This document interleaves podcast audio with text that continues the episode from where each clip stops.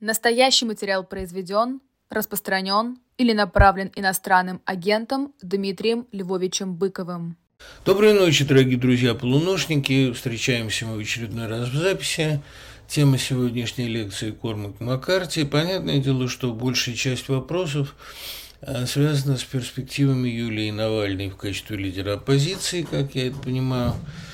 Ну, понимаете, вот страшно подумать, последний раз мы с вами встречались накануне смерти Навального, и эта неделя действительно а, обозначила новый рубеж, и кажется, что это было колоссально давно, потому что а, после пробивания каждого очередного дна а, начинаешь как-то не верить, что вот еще неделю назад такое было возможно.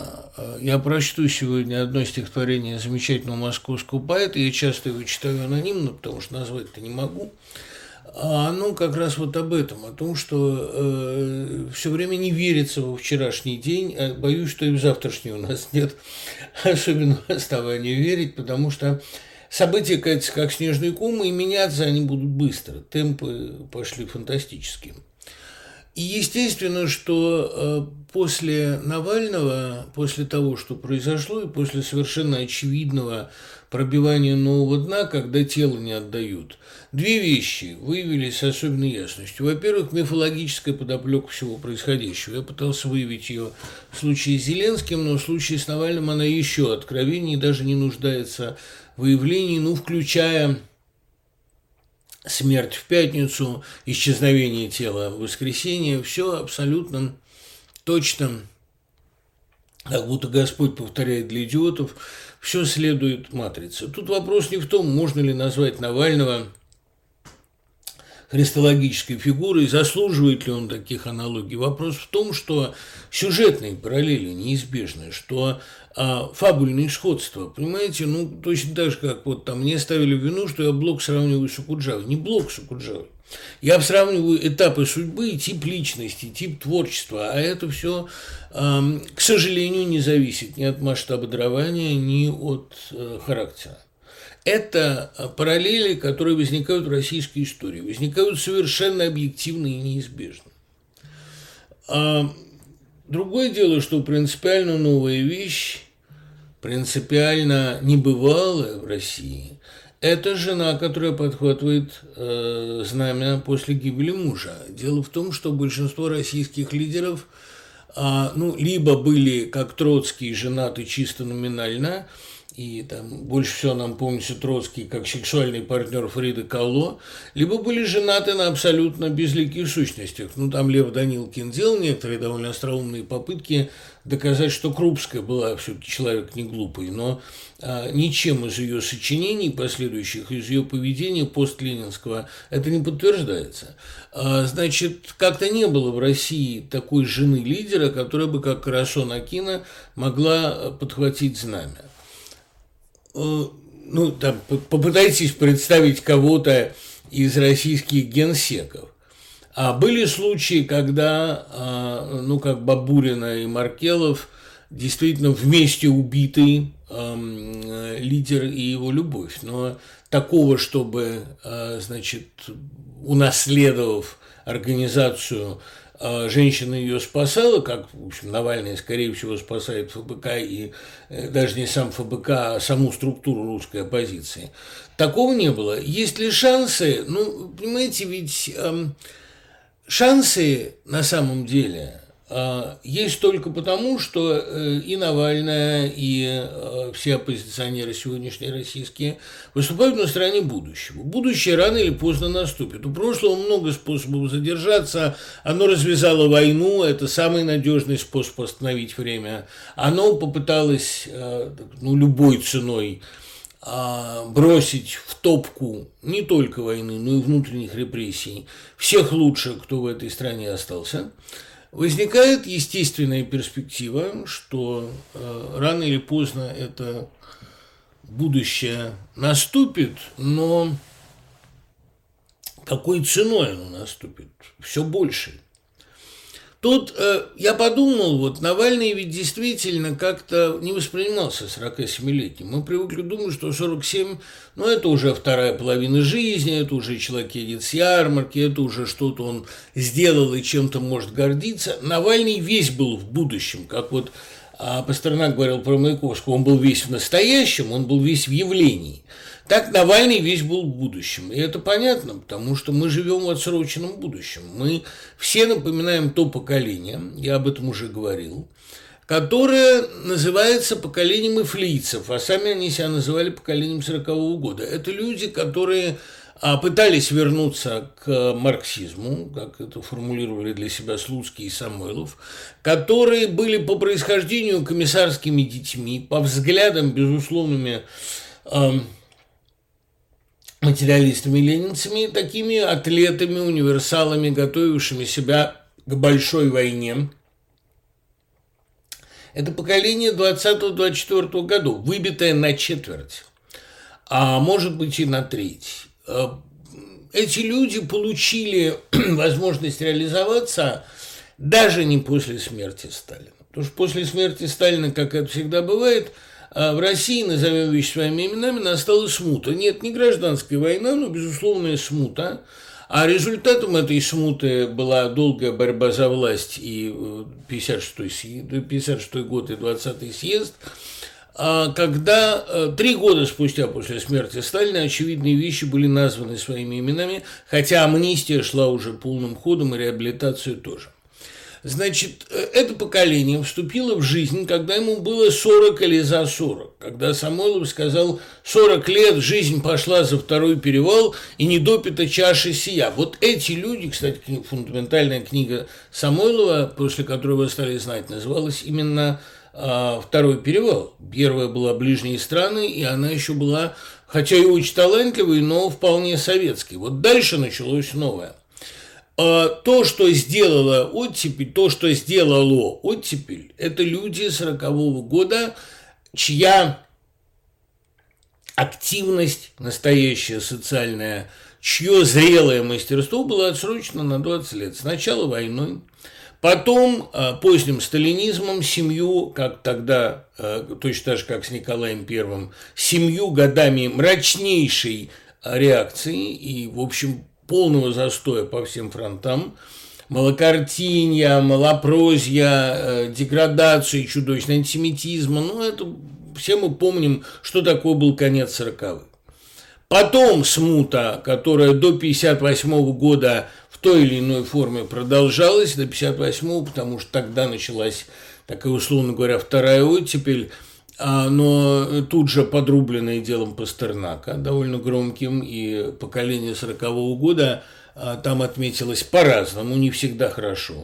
А дальше а, вот э, отсроченная молодость, отсроченная вторая юность, когда самым известным поэтом становится сначала Слуцкий, потом вечно с ним конкурирующий Самойлов, а потом примерно там года 61-го Акуджава. Вот это эм, как раз трагическая ситуация. Да, был, был шанс свой на ренессанс был и у Смелякова, но Смеляков впал в стокгольмский синдром и это упустил. Почему я об этом говорю? Потому что литературная история мне гораздо ближе, чем политическая, но по крайней мере, очевидно, что все поколение Навального, да и мое, в общем, живет именно в отсрочке реализации. Это повезло нам, что у нас был короткий просвет, когда мы что-то успели сделать, условно говоря, в конце 90-х, начале нулевых. 90-е не были хорошим временем для литературы, все занимались чем угодно, кроме литературы а, ну, журналистикой как вариант.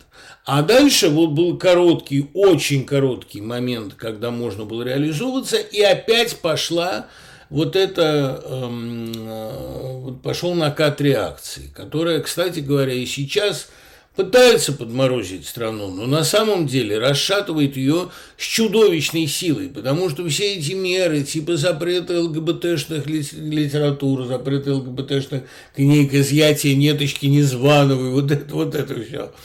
Это не стабилизация, это не попытка построить будущую страну. Судьба Мурза а Морозова, я совершенно не хочу злорадствовать по поводу его самоубийства, но она покажет, что было с людьми, пытавшимися определить э, и опередить во многом государственную идеологию. Бежать впереди паровоз не нужно, он тебя раздавит. И а, то, что Стрелков в заключении, и то, что Морозов покончил с собой, и то, что в лютой депрессии и раздрае пребывают практически все военкоры, э, хорошо себя чувствуют ничтожество. То есть поэты, которые а, дорвались. Таких несколько есть человек, но тоже их судьбы, знаете, не позавидуешь. Очень много вопросов, как я отношусь вот к этому выпуску собеседника, который многие называют прощальным, с Навальным на обложке, и там Навальный как раз машет, как бы уходя. Непонятно, то ли его провожают, то ли он провожает нас – знаете, я всегда гордился тем, что я работаю в собеседнике. Я проработал в собеседнике 40 лет. Я э, ушел оттуда, не ушел. Трудовая книжка моя до сих пор лежит там, и уверен, она мне еще пригодится. Моя трудовая книжка лежит в собеседнике. С собеседником связаны мои самые большие журналистские удачи. Да и вообще, сейчас э, вот э, спасибо доброхотом выложили мои тамошние публикации, а там несколько тысяч, там порядка трех тысяч публикаций за 30 лет. Это ну, колоссально много. Это многовато, прям скажем. Я э, не хотел бы э, сейчас примазываться к славе Олега Ралдугина, который героически делал собеседник в последнее время, ну и э, Юрий Пилипенко никуда не делся, наш главный, тоже продолжал газету эту делать.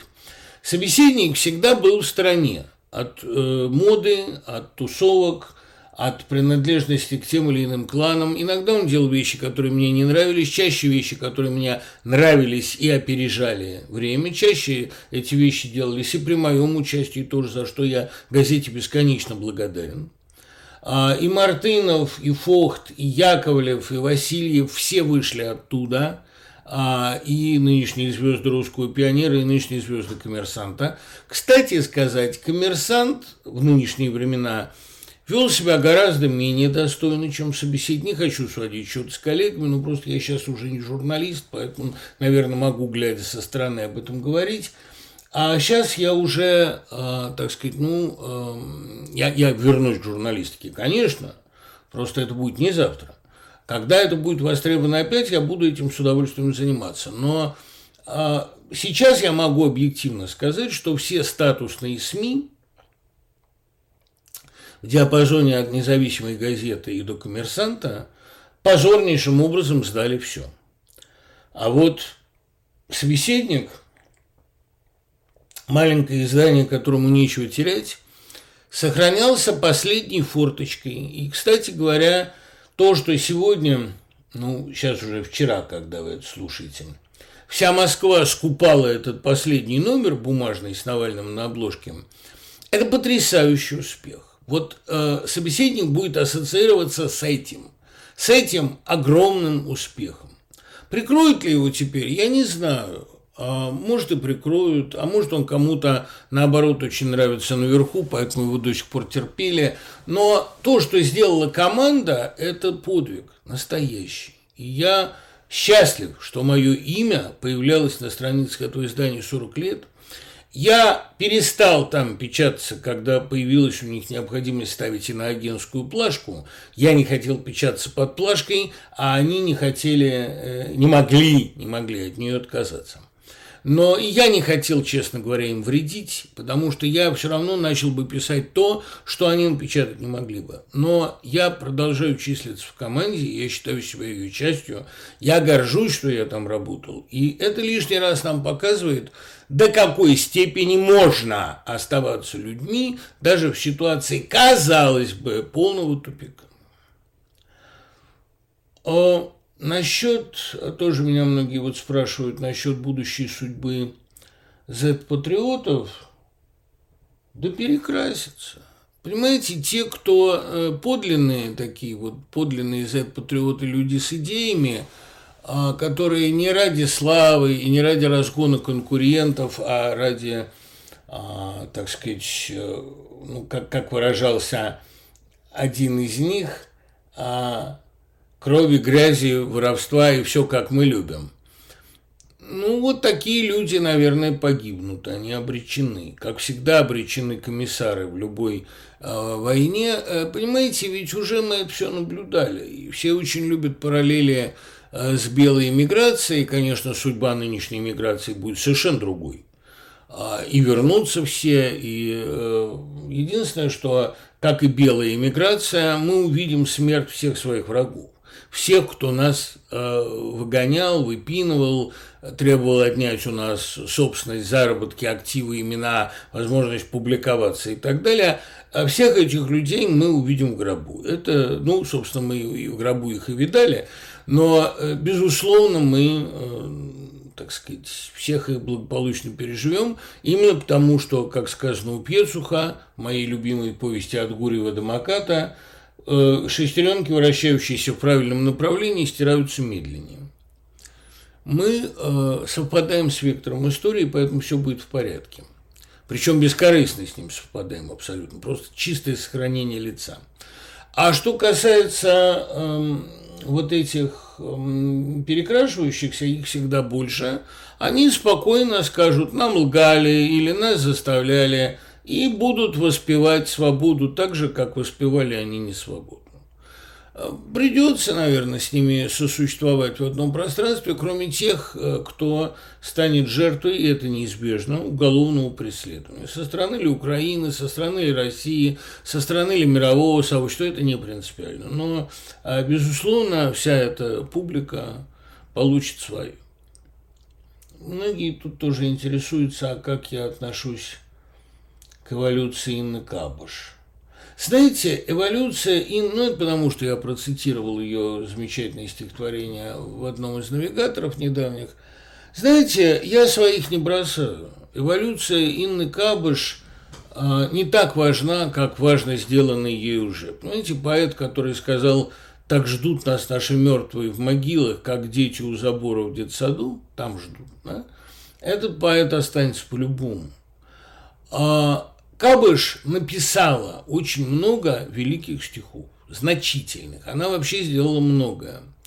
И каких бы писем она не подписывала потом, и какой бы ерунды иногда случалось, она потом не писала, и каких бы поз а, страдальческих, драматических она потом не принимала, Кабыш большой поэт, и она останется большим поэтом. И для меня она останется а, другом и современником. Я этому рад, потому что Ничего из э, значит, подлостей других моих друзей она не сделала. Спрашивают, э, как я отношусь значит, к некрологу Альшанскому, который написал один э, подонок. Такой некролог и нашим и вашим, где он выражает такое лицемерное сожаление о нем. Ну, слизь, слизь такая, очень склизкий тип, с которым я когда-то, страшно сказать, был знаком и приятельствовал, и работал в одних изданиях, и даже защищал его от либеральной общественности. Напрасно я это делал. А подонок есть подонок, ничего не поделаешь. Он исходит из того, что Россия теперь правильная, прекрасная Россия настоящего, как он ее называет, и что Россия такой будет всегда. А это такое глупое, такое самонадеянное заявление. Ну вот человек говорит, что будет вечная ночь, потому что в ночи меньше видно его мерзость. Ну, давайте не будем это комментировать. Это вот то, что называется «не стоит слов, взгляни и мимо». А, поотвечаем еще.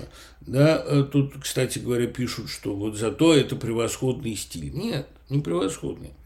Не бывает превосходным, э, не бывает стильным то, что лживо и подло. Э, я вообще никогда не понимал вот этого,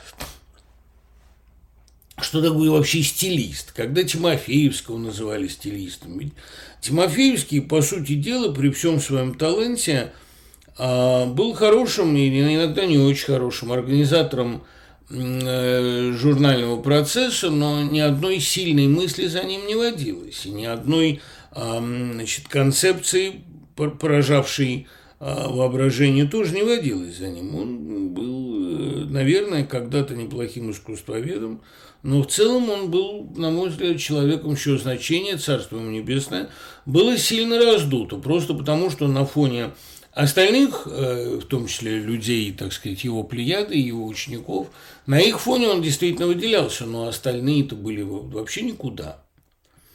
Это примерно так же, как, значит, говорить про э, этого, господи, как его, Максима Соколова, что Максим Соколов был превосходным стилистом. Максим Соколов не был никаким стилистом. Максим Соколов был совершенно омерзительным типом. Мне очень жаль, что он умер, потому что я вообще всегда за то, чтобы человек получал какое-то возмездие, но он его получит после смерти. Это было такое вот чудовище.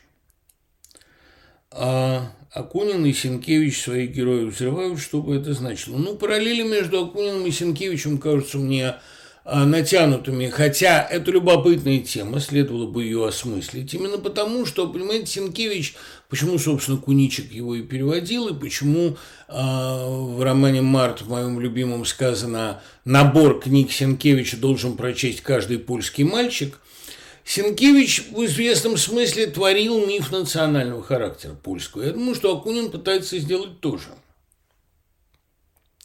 на историческом материале он пытается выделить те добродетели, которые являются для нации фундаментальными, с помощью которых она выживает. Не могу не рассказать здесь об одном занятном эксперименте. Я на своем э, семинаре, э, у меня тут есть такой семинар «Каторга и ссылка в русской литературе», я уже который раз его читаю, но впервые впервые по-английски. И вот там я поставил перед э, своими студентами задачу определить те критерии, по которым у человека появляется высокая резистентность, по которому он становится борцом. Вот взять архипелаг ГУЛАГ, его, кстати, американские студенты читают с большим увлечением, прежде всего потому, что информация компактно рассказана, и лучше прочесть одну эту книгу, нежели читать там 30-50 пособий по советской истории. Все главное о русской жизни сказано в книге «Архипелаг ГУЛАГ». А, кроме того, э, в этой книге э, содержится важные сведения о национальном характере. Вот они проштудировали его, не весь, конечно, избранные главы. Вот они посмотрели кое-что из «Красного колеса». Вот, а это вообще в Америке читается как историческая сага. Это американский жанр скорее, чем российский. Вот они посмотрели «Один день Ивана Денисовича», и некоторые особо умные даже посмотрели «200 лет вместе». Ну, это была, понимаете, такая лабораторная работа. Определить те черты характера, которые придают герою повышенные шансы а. выжить и б. не сломаться.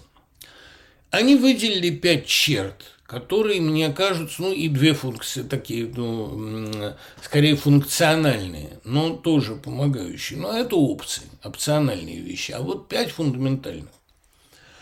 А, во-первых, это хорошие отношения в семье, хорошие отношения прежде всего с родителями и хорошее детство. Потому что детство дает то чувство защищенности и то чувство правильных фундаментальных понятий, на которых стоит мир – благодаря которому можно не сломаться во времена безумия. Вот идет массовое безумие. Что вас может спасти? Память о матери, память об отце, а, ощущение, что Бог присматривает за вами, которое всегда есть у таких хороших, защищенных детей. Вторая черта – физическая выносливость. Ничего не поделаешь. Это не обязательно физическая сила, но это а, глубокая э, готовность да, выдерживать то, что было у Навального, выдерживать сильный физический прессинг, э, крепкий позвоночник, вот, назовем это так. Да. Третья черта – скрытность, некоммуникабельность в широком смысле, умение не болтать. Герой-болтун у Солженицына всегда подозрителен, как Цезарь Маркович, но дело не в Цезаре Марковиче, там, антисемитизма там никакого нет. Дело в том, что интеллигенция вообще прекраснодушна, а все-таки девизы «не верь, не бойся, не проси» выживанию очень сопутствуют и способствуют. Поэтому э, некоммуникабельность, скрытность, закрытость, да, неболтливость – это черты Костоглотова в «Раковом корпусе» и Нержина при всей его так, любви к философским спорам, он э, обо с кем говорить не будет. Это важные вещи. А четвертая вещь – наличие хотя бы одной фундаментальной идеи. Это не обязательно э, религиозная вера, как у сектанта Алешки, но это может быть национализм э, с опорой на национализм, как там это есть у, э, например, у описанных там украинских, кавказских националистов. В ГУЛАГе есть эта тема. Я специально дал одному парню, очень умному, э, тему для доклада национализм и либерализм, совместимы ли они, но он полагает, что совместим. Посмотрим. В любом случае это интересно и важно. А наличие одной, так сказать, внеположной, непрагматической идеи. Чаще всего это вера христианская, но христианская вера очень не для всех.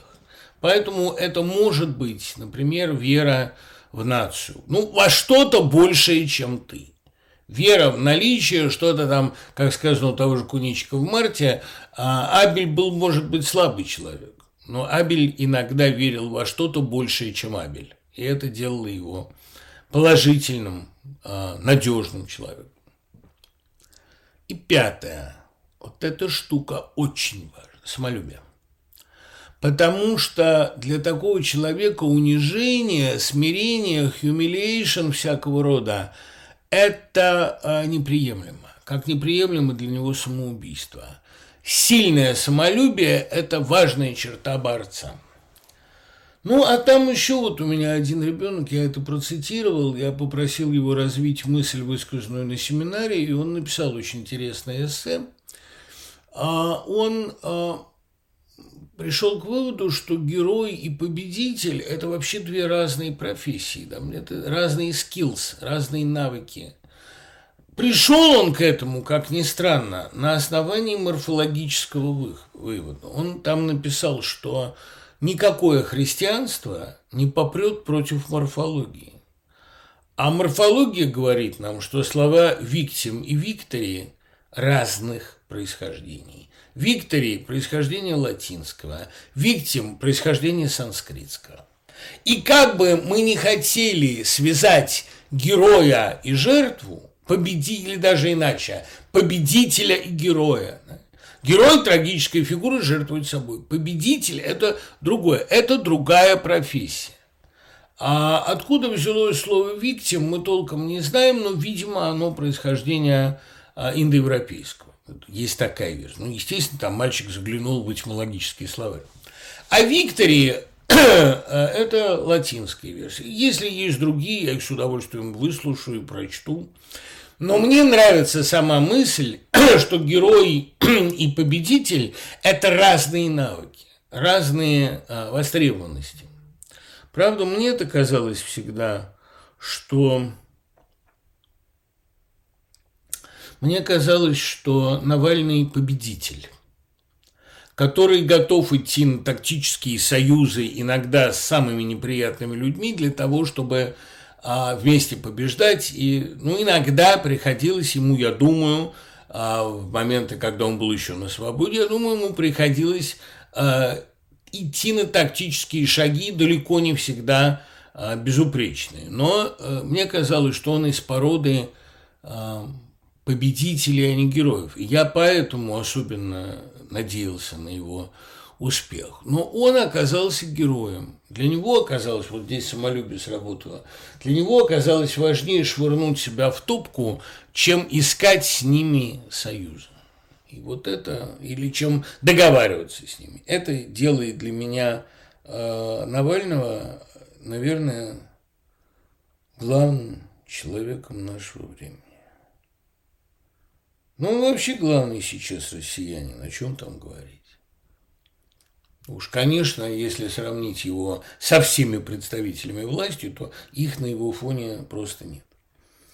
Что стоит читать у Тендрякова первым и каков ваш топ текстов у него? Да знаете, у Тендрякова не так много топ-текстов. У него есть хорошие вещи, но, видите ли, попытки Чендрякова ставить моральные проблемы в тотально аморальном и кривом обществе, ну как там в расплате. А вот имеет ли право э, подросток застрелить отца алкоголика? Вся ситуация искусственная и кривая. И поэтому рассуждать о правах в этой искусственной ситуации тут хочется повторить слова на букву о Достоевском. Раскольникову нужен не читатель, не писатель, а психотерапевт, и даже не священник, а психотерапевт. 60 а свечей, а, совсем больная, вымороченная вещь «Ночь после выпуска», хотя в ней остались какие-то, ну, какие-то приметы сложной душевной жизни человека э, ранних 70-х. Ну, вообще Тендряков – это писатель первой оттепели. Это писатель тугого узла, писатель Ухабов, писатель конца 50-х, когда он а, оседлал волну и на этой волне несся. Потом он попытался оседлать волну антирелигиозную, написал чудотворную, вещь совсем слабую. Потом он попытался, и, в общем, не без оснований, сказать правду о войне в Доне Анне, и свою правду он сказал, совершенно ни на что не похожую. И попытался, как мне кажется, тоже э, в последние годы и в стол написать роман «Покушение на миражи», где он доказывает довольно изобретательно, что появление христианства – неизбежный этап на пути человечества, иначе человечество не станет. Там он что делает? Он там описывает группу историков, исследователей – которые, значит, э, смоделировали разные на компьютере, разные варианты истории, христианство появляется везде или проект человечества надо закрывать. Это весьма интересная точка зрения. Я с большим интересом этот роман уже в перестроечную эпоху э, прочитал. А довольно любопытна была его повесть, вошедшая в сборник «Не фантасты фантастики» в Молодогвардейскую библиотеку фантастики – которая называлась «Путешествие длиной век». Он там очень точно предсказал фабулу Славниковского 2017. А, Я думаю, что э, Славникова бессознательно э, воспользовалась этой идеей, что главным занятием людей в, э, в конце десятых, в начале двадцатых станут исторические реконструкции – Историческая реконструкция гражданской войны у него и убедительно, и страшно, и талантливо описана в «Путешествии длиной век». Он предсказал и ролевиков, ну и, кстати говоря, типологические, конечно, несомненные повторения русской истории. Вот это э, сделало книгу, на мой взгляд, очень хорошей. Потом, видите, а, у Чендрякова были вещи, он много очень написал, были вещи, конечно, и довольно проходные, типа там «Весенних перевертышей» или «Свидание с Нефертити», вполне проходной, как мне кажется, хотя а, временами очень талантливый. А Тендряков, начиная со своего дебюта 50-е годы, очень зависел от времени. И э, мне кажется, вот это было для него э, роковым. Уйти в отрыв от времени, например, смог э, Гринштейн, писатель того же склада, того же напряженного интереса к моральным проблемам, того же, в общем, э, до, достаточно э, нелестного мнения о человеке, что уж там говорить. Мне кажется, что э, Тендрюков и Гринштейн, вот этот случай, когда один побежал, а второй полетел. У Тендрюкова, если мне память не изменяет, одна вещь называлась «За бегущим днем». Мне кажется, что э, это не совсем верная стратегия. Надо отрываться от реальности, и тогда есть шанс полететь. Вот Гринштейн полетел, Трифонов полетел. Но нельзя отрицать одного. Нельзя отрицать, что Тендрюков был э, очень одаренным человеком.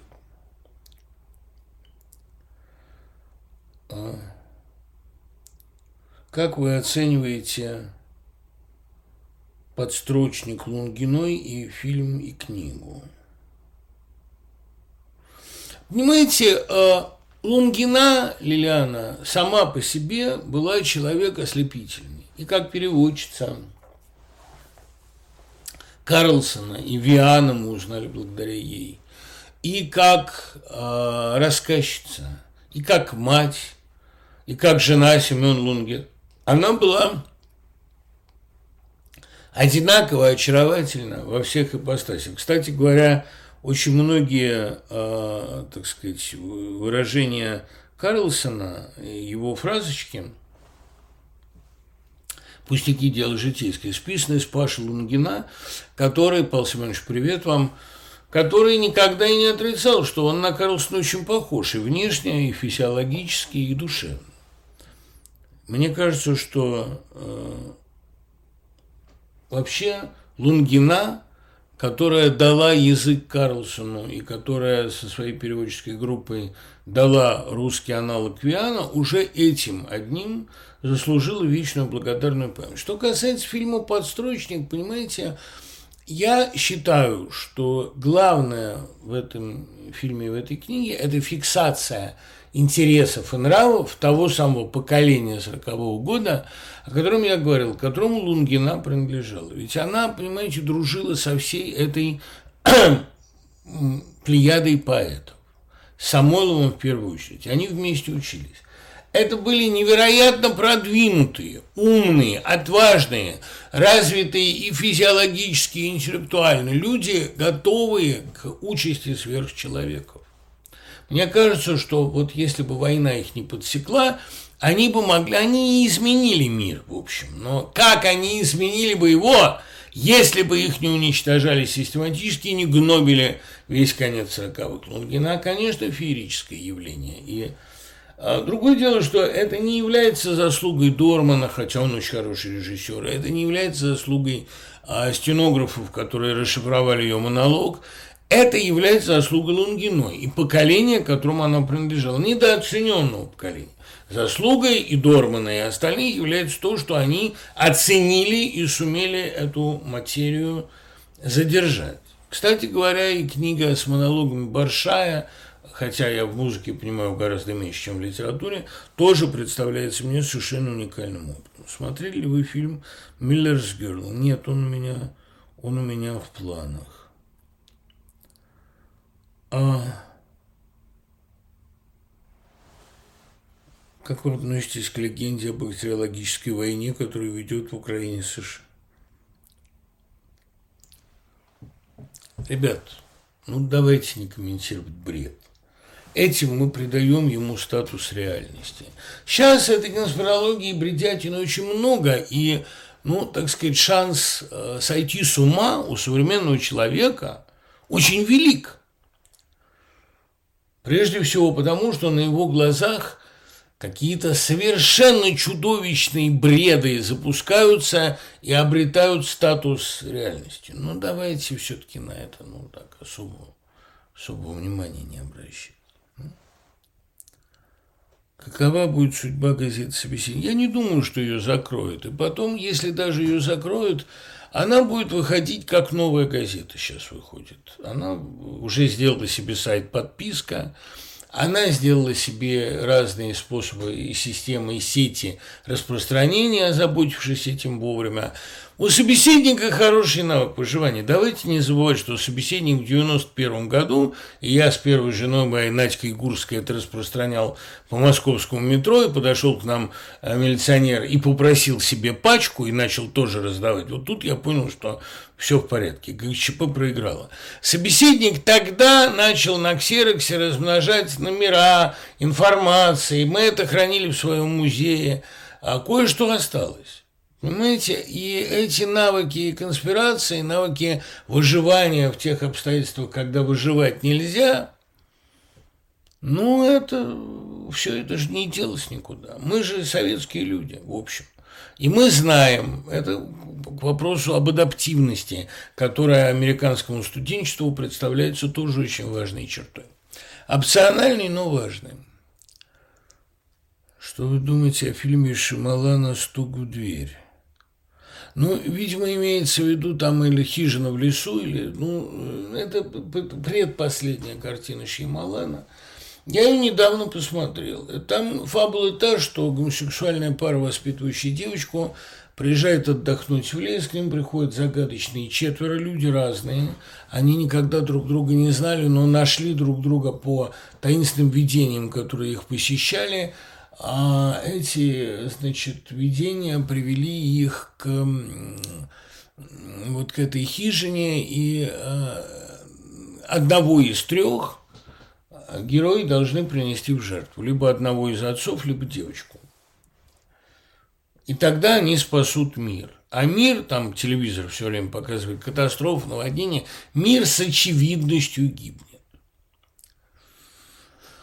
Уже после э, фильма Шьямалана э, про, значит, Господа и, условно говоря, жену Господа, забыл, как называлась эта картина, э, то ли мама, то ли папа с восклицательным знаком, ну как-то она называлась. У меня возникло ощущение, что он в хорошем смысле отвязался, отморозился, что он начал снимать то, что приходит ему в кошмарных снах. Я это уважаю.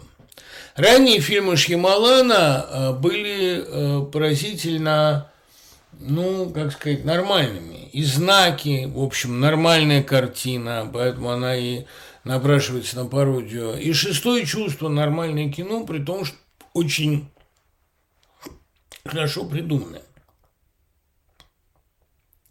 Шималан сегодня – рассказывает такие сумасшедшие идиотские притчи, а, идиотские, потому что логичные, но в это веришь. Он поймал, особенно вот в этой хижине в лесу, он поймал ощущение действительно рушащегося, действительно сошедшего с ума мира.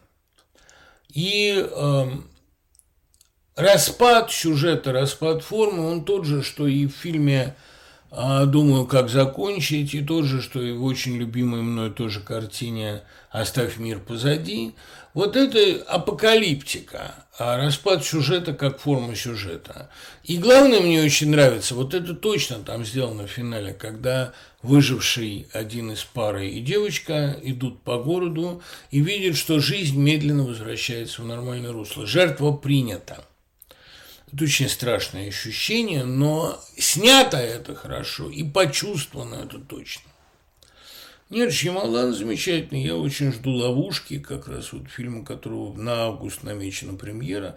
Но я по многим, так сказать, по многим причинам жду а, августа, сентября, октября. Это будет очень интересное время. И в Америке особенно. Ваше мнение о Симоне Вайль. Симона Вайль – это религиозный мыслитель, религиозный философ, который, которая прожила всего 3-4 года, в 43-м фактически уморила себя голодом, потому что, живя в монастыре, она решила ограничить э, свой рацион тем, что получали э, военнопленные, заключенные, блокадники, и в сочетании с туберкулезом это ее добило. Как я отношусь к теориям, к идеям Симоны Вайль, понимаете, эм, ну, я читал более или менее с начала до конца только трактат э, о вещах, заменяющих Бога и приближающих Богу, там, дружба, любовь и так далее. Ее у нас мало переводили. А, но как бы я ни относился к ее текстам, ну, она прошла этап марксизма, постмарксизма, религиозной философии. Даже ее философия меня не интересует. Меня интересует ее потрясающая личность. Это э, человек, который бросил вызов абсолютно всем институциям, всем законченным учениям, всем готовым формам. И прожил вот такую странную, такую христианскую в высшем смысле жизнь. Понимаете, вот если у вас бывают религиозные сомнения, а они у вас наверняка бывают, без этого какая же вера, просто вспомните, что такая умная девушка, как Симона Вайль, которую многие называют и продолжительницей Бергсона, и э, ученицей ведущих марксистов и вместе с тем анархисткой и стихийной девушкой, которая, вот девушка, которая к 20 годам прочла всю классику мировой философии и выросла вдобавок, хотя в безрелигиозной, но чрезвычайно просвещенной семье, вот эта девушка почему-то пришла к христианству, пришла к нему как к последнему пределу и как единственному ответу универсальному на многие вопросы. Если уж Симона Вель пришла к такому выводу, наверное, э, следует и нам всем как минимум внимательно к этому прислушиваться. Да и потом, понимаете, э, на меня всегда сильно действовали люди, которые свою жизнь превращают в оружие – или в глобальный религиозный эксперимент. Вот согласитесь, назначить себе пайку, которую получают военнопленные, в этом есть колоссальный вызов. Это не самоубийство, это попытка проследить, возможно ли такое. Ну и то, что она писала, стилистика ее писем, она опубликована, ее переписка обширная – и ее э, предсмертное решение принять крещение, и только не от священника, а от подруги, и ее э, потрясающая, э, странная такая подавленная, но, безусловно, сильная женственность, которая выражается прежде всего в огромной эмпатии, в огромном милосердии. Симона Вайль – это замечательная такая новая святая, такая новомученица, очень интересная фигура, и я от души надеюсь, что когда-нибудь мне удастся это хотя бы понять. А, ну, во многом это потому, что, видите, для меня философия вообще не самое частое чтение. Я привык читать то, что э, как-то совпадает э, ну, с моими художническими интенциями. Философия никогда меня глубоко не трогала, если это не была философия Wittgensteina. Ну, кстати, вопрос, как вы оцениваете Бердяева? Бердяева я оцениваю как блистательного публициста. Можно ли это назвать философией, я не знаю. А, я считаю, что Бердяев, во всяком случае, в своей полемике с Ильиным, а, очень точно некоторые вещи назвал своими именами. Я думаю, что а, «Самопознание» – одна из главных, наряду с Котиком Летаевым, автобиографических книг, такой аналог русской исповеди, русского прустианства, если угодно – у меня эта книга, вон на почетной полке у меня Бердяев стоит, конечно. Именно эта книга, подаренная мне коллегой-профессором. А, ну и, наверное, новое средневековье. Там истоки и смысл русского коммунизма, кажется мне, работой а, довольно поверхностной. Ну, слово поверхностное я поклялся не употреблять, потому что им можно назвать все. А, я имею в виду, что никакого специфически русского коммунизма, как и никакой специфически русской души не существует. Как только мы делаем такое допущение, мы практически прощаем а, и русский коммунизм, и русский фашизм.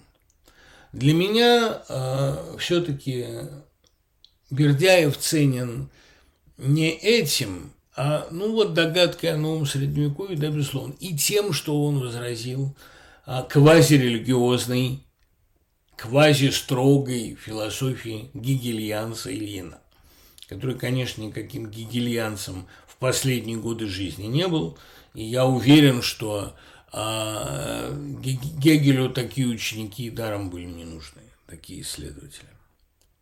Знакомы ли вы с произведением Роберта Антона Уилсона «Иллюминатус Трилоджи»? Нет, впервые слышу. Уилсона уже очень много. Ну, вот если это тот, который паразиты сознания, Parasites of Mind, а, то, по крайней мере, я знаю этого автора. Но э, трилогию «Иллюминатус» я впервые слышу. Как вы относитесь к бенефису ботов э, в вашем телеграме? Ну, слушайте, нормально. Человеку надо как-то себя реализовывать или деньги зарабатывать. Я обычно нажатием пальца разбираюсь с этой публикой. оцените творчество Эдуарда Кочергина. Эдуард Кочергин вообще-то прежде всего художник. Главным образом театральный художник, ведущий, сопоставимый с лучшими, например, с Боровским, с лучшими театральными художниками 70-х, 80-х. Он работал у Товстоногова и оформил а, некоторое количество совершенно гениальных легендарных спектаклей. А его э, работы типа «Ангелова кукла» или «Крещенный крестами», его мемуарные книги последних лет, они очень хорошо написаны, никаких у меня нет сомнений.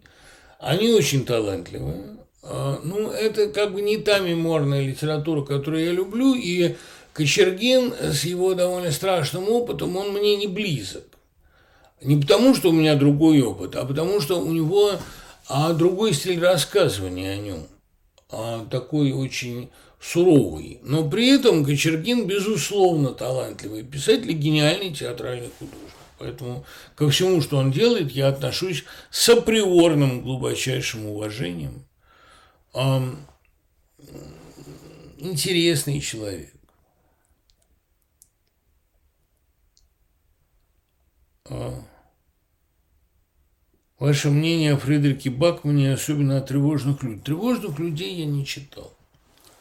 Но а, даже поверхностного знакомства с Фредериком Бакманом мне оказалось достаточно, чтобы не чувствовать интереса большого. Он хороший писатель. Но это не тот писатель, на которого я бы мог потратить много времени. Не то, что мне там времени сильно не хватает, или не то, что мне мало осталось, осталось мне много. И я э, надеюсь, по крайней мере, еще и сам кое-что написать.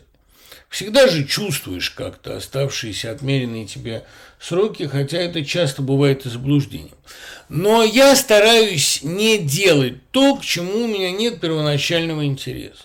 Ну вот тут вопрос там о творчестве Елены Элтонг или Лены Элтонг. Наверное, Лена Элтон действительно умеет писать красиво. Наверное, даже и Макс Фрай, который ее одно время поощрял и раскручивал, тоже умеет писать красиво. Но мне это совершенно не интересно. Это не те явления, которые могут меня привлечь. Я слишком хорошо понимаю, как это сделано. Это вот действительно как сидеть на веранде под, под дождем и, а, значит, окунать в красное вино хороший бисквит, кутаясь в плед.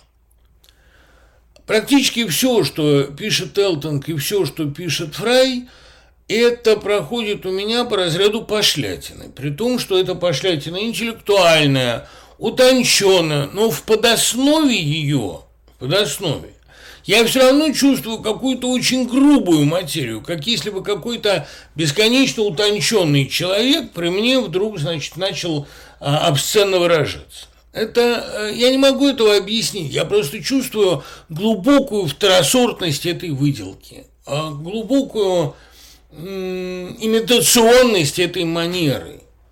Написать про Южную Европу э, исторический или конспирологический, или детективный, или тревел роман, это или роуд роман, это не штука. Но я не чувствую за этим личности, и вот это меня особенно удручает. Наверное, она там есть, но я ее не чувствую, и мне это э, глубоко неинтересно. Плюс к тому я вижу там ну, очень много имитационности просто. Обычный такой, ну, понимаете, то, что называется вот правда, какой-то интеллектуальной пошлятины. Эм, пошлостью я считаю вообще все, что направлено на выработку определенного мнения о себе. Когда человек не со своими проблемами разбирается в литературе, а создает какое-то о себе представление. Вот именно поэтому, а не по каким-то личным причинам я не принимаю, никогда не буду принимать творчество Полосковой. У меня нет к ней никаких личных претензий. То, что она оскорбила моего учителя, бог с ней. То, что она а, распространяла какую-то фантастическую глупость обо мне, плевать. Какую-то травлю придумала. Нет, просто ну, э, с какого-то момента это перестало быть поэзией и стало созданием имиджа. И это перестало мне быть интересно к сожалению, это мне кажется, что никакого отношения к убеждениям, к идеям, к взглядам это иметь не может. Понимаете, там мне могут нравиться или не нравиться те или иные песни Щербакова. Но Щербаков – это пример абсолютной честности в искусстве, когда человек действительно пишет потому, что у него есть мучительная жажда сформулировать, мучительная жажда разобраться с собой, и он ничего никогда не будет делать для своего самоутверждения в искусстве. Он достаточно хорошо умеет писать стихи играть на гитаре, чтобы не заниматься проблемой своего имиджа, самоутверждения и так далее. Что-то хорошо, что-то нехорошо, что-то совсем мне непонятно. Но я чувствую, что в этом направлении роет абсолютно подлинный человек.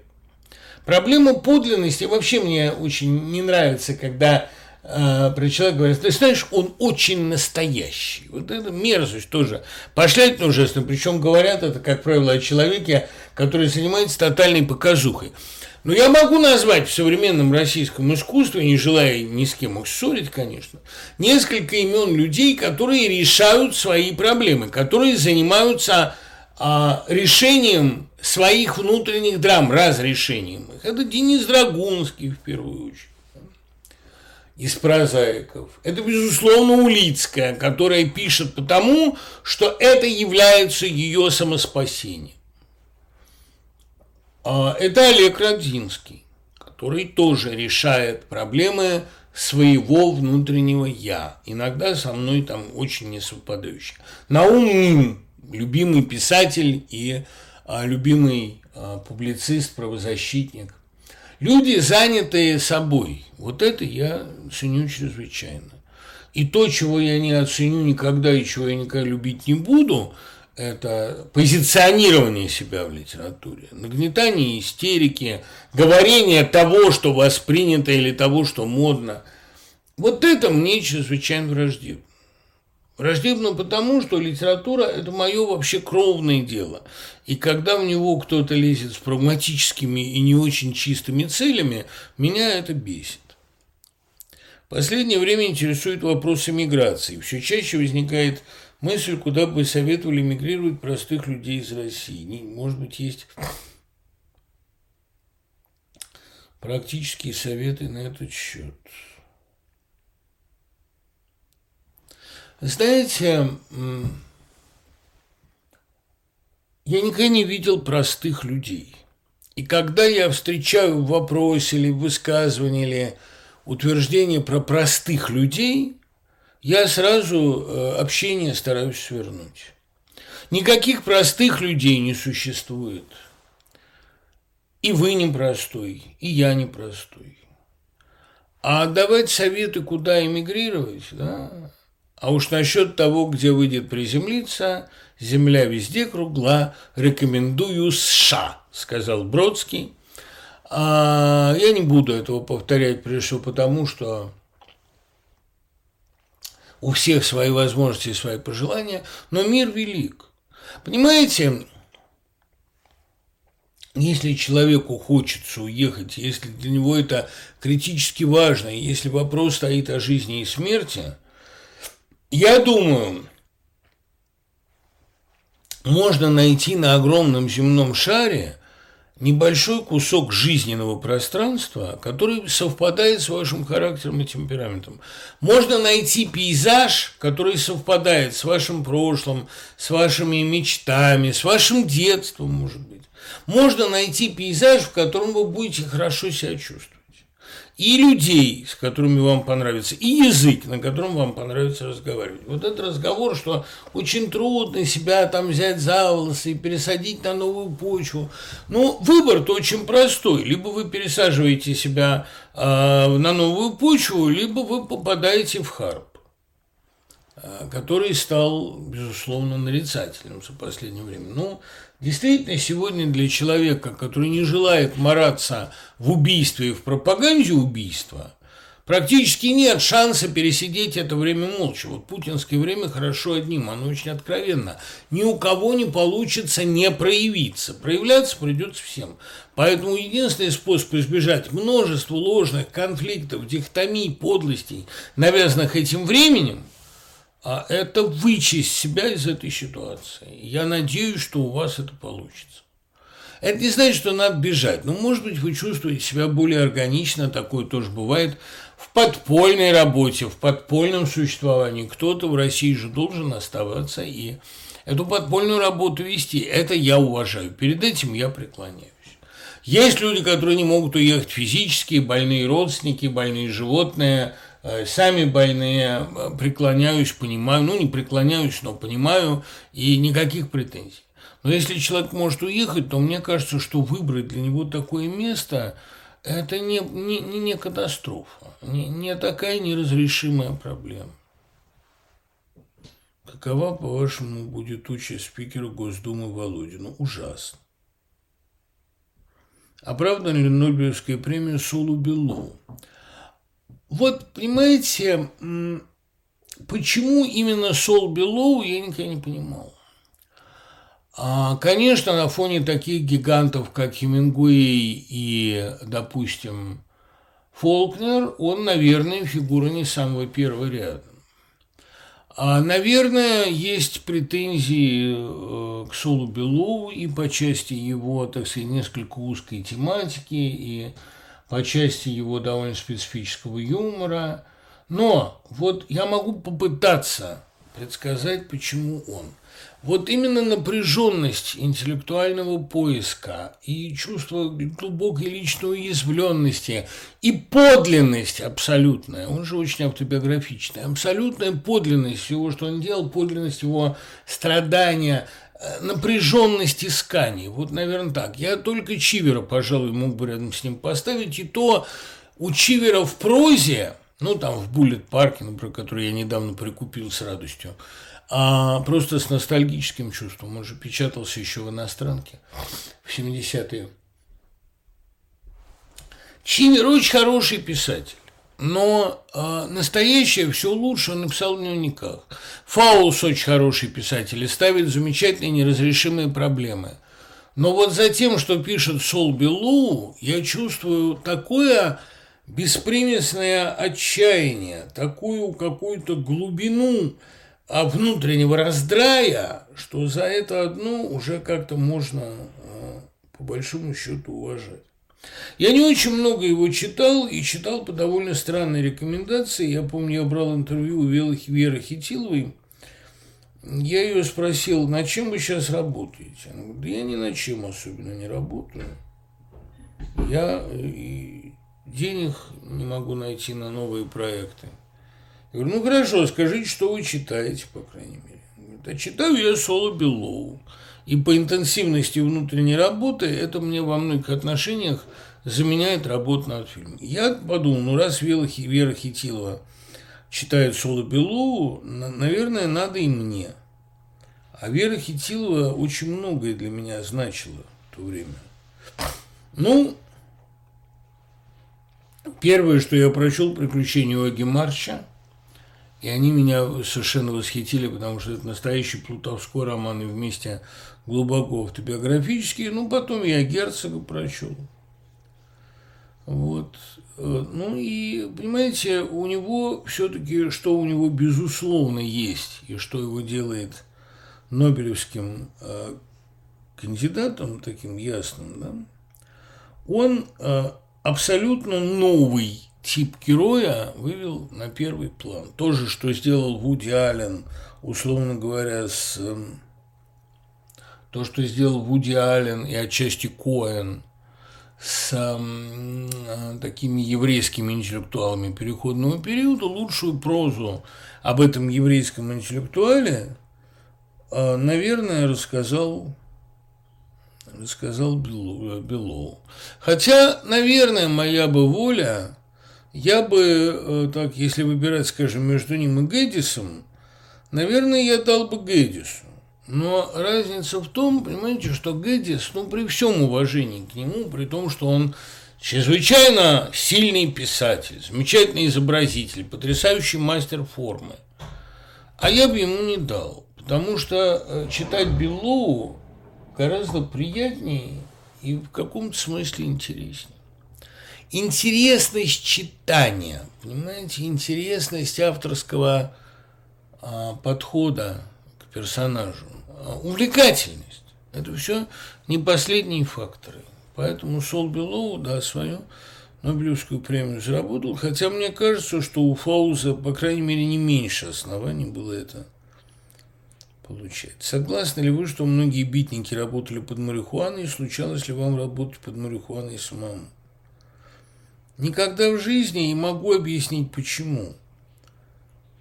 Я э, всегда с такой степенью сосредоточенности работаю над текстом, что любые превходящие факторы, ну, например, там алкоголь, марихуана, даже лежание на слишком ярком солнце, меня отвлекает. Я иногда могу писать стихи либо в обстановке совсем к тому не располагающей, как был в армии.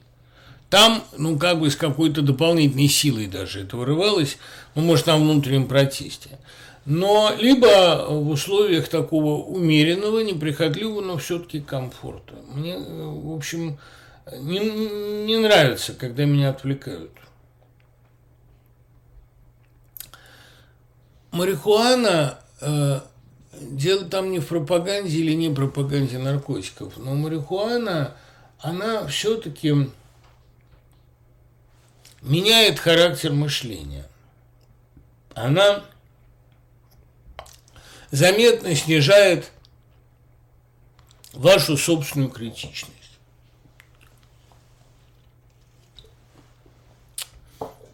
И при таком подходе, мне кажется, даже, понимаете, вот в состоянии умеренного опьянения я четыре удачные строчки сочинил раз в жизни. Я помню, я уезжал из Питера, естественно, меня провожали друзья. Естественно, что при этом провожании мы несколько клюкнули. Было мне лет 30, наверное. Я сочинил, по-моему, из всех своих четверостишей самое удачное. Нумерация вагонов начинается с хвоста. Повторяем для гондонов. Начинается с хвоста.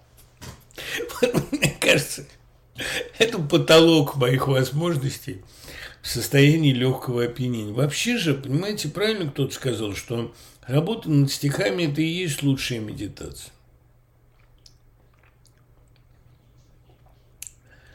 Что вы больше всего любите у Акутагавы? Нос.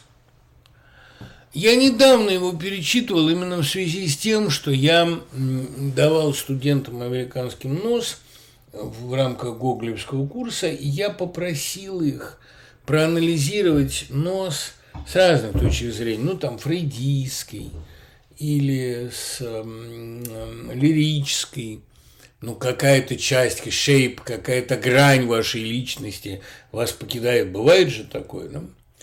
И вот мальчик, который сравнил это с рассказом Акутагавы, он блистательно сделал. Ну, мальчик ему тридцатник, полновесный. У меня студенты очень разновозрастные, да, пестрая вообще группа. Замечательный доклад он сделал о том, что э, вещь, которая нас тяготит, порог, от которого мы пытаемся избавиться, может быть самым прямым и самым точным выражением нашего «я». И, э, наверное, это лучшее, что вы можете дать миру. А вы пытаетесь с этим бороться, от этого избавляться. Я всегда со слезами читал этот финал – «Теперь-то уж я никому тебя не отдам», — сказал монах и подставил свой бедный нос осеннему ветру. Там еще, конечно, гениальный перевод Аркадия Натановича Стругацкого.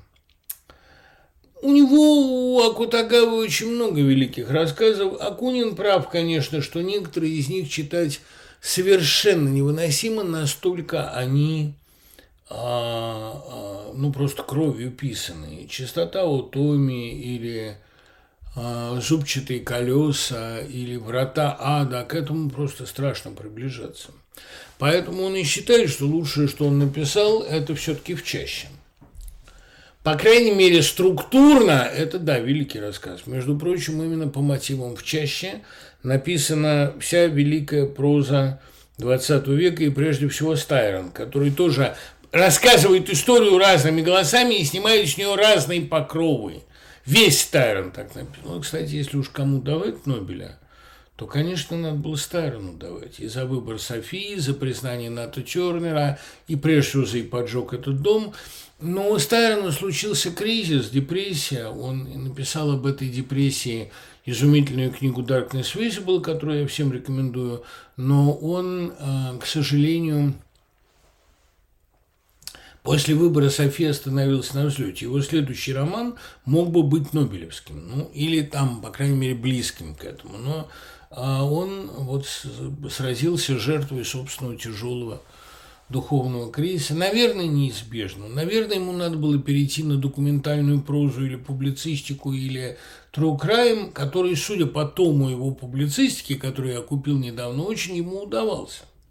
Но он вот этого не сделал. Он, видимо, тоже э, не захотел превращаться – а так, в принципе, в использовании вот этого приема, срывания разных покровов с истории, рассказывая под разными углами зрения, а, ему, конечно, равных не было. А Кутагава вообще много внес в повествовательную технику того, что до него не было. А, Носовой платок – потрясающий рассказ. Вальчнеп – замечательный рассказ про Толстого и Тургенева, хотя очень японский такой – а, или Тетерев, ну там про охоту. Но, э, да, «Жизнь идиота», конечно, замечательная повесть, но это уже для немногих. Это именно невроз модерниста в такой принципиально архаической среде. Я думаю, что многим сегодня «Жизнь идиота» была бы очень полезна.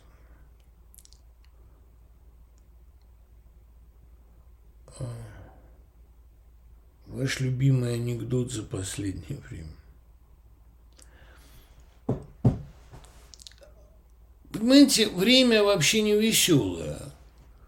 Но мне один анекдот ужасно понравился. Он неприличный. Он, эм, ну как неприличный, он э, э женофобский, и он э, фэтшейминговый, и он какой угодно. Но мы можем себе позволить все, что угодно, если это смешно и, не, в общем, не оскорбительно. Это с тонким вкусом. Мне его жена рассказала. А я э, поэтому как бы заранее снимаю с себя э, все обвинения женофобские. Если ваша жена начала толстеть, посоветуйте ей проходить ежедневно 10 километров. Через какой-то месяц эта жируха уже будет в 300 километрах от вас. Я могу себе позволить фэтшейминг, я много его испытал и заслуженно, но мне ужасно нравится сама структура повествовательная. Анекдот смешной, редкая и приятная вещь. Что вы думаете о жанре legal thriller? Похоже, что жанр уходит, и списался даже Гришем. А Гришем не исписался. А, мне кажется, что Legal Thriller отступил перед триллерами другой породы. Объясню почему. Legal Thriller – это удовольствие, ну, как мы страха, например. Это удовольствие для тех времен, когда есть закон, есть способы обходить закон, ну и есть своеобразный вызов – в том, чтобы а, наиболее изысканно и а, аморально, э, или при этом в рамках закона, как любит говорить один беззаконник, убийца, а, ну, противнику что-то противопоставить, обыграть, переиграть его. Но это именно имеет смысл там, где есть игра, понимаете, и пока она есть. Там, где есть правила, там, где есть большая шахматная доска. Обратите внимание, ведь политический роман, конспирологический роман тоже ушли, потому что была большая шахматная доска в терминологии Бжезинского, а была игра, были две сверхдержавы, одна там делала то, другая все, но они играли. Там были игроки, условно говоря, типа Киссинджера. Или, э, условно говоря, э, типа Бжезинского. Это было приемлемо для сложных, переусложненных 70-х годов. Для общества, в котором соблюдались правила и выстраивались сложные комбинации, Но общество, которое существует сегодня, это общество, которое вышло за пределы конвенций. Вот грех сказать, я первым об этом написал после фильма «Хрусталев машину», это было именно разрушение конвенций, представление о том, что такое искусство. Ну, а еще раньше об этом сказал Лев Анинский. Раньше была литература. Домысел, вымысел, сгущение, типизация. Теперь поперла такая реальность, что в литературу не лезет. И появился Олеся Адамович с его сверхпрозой, с его документальным свидетельством. Потому что появились темы, которым подходить с литературными приемами, с литературными мерками есть уже кощунство. Появились идеи, которые а,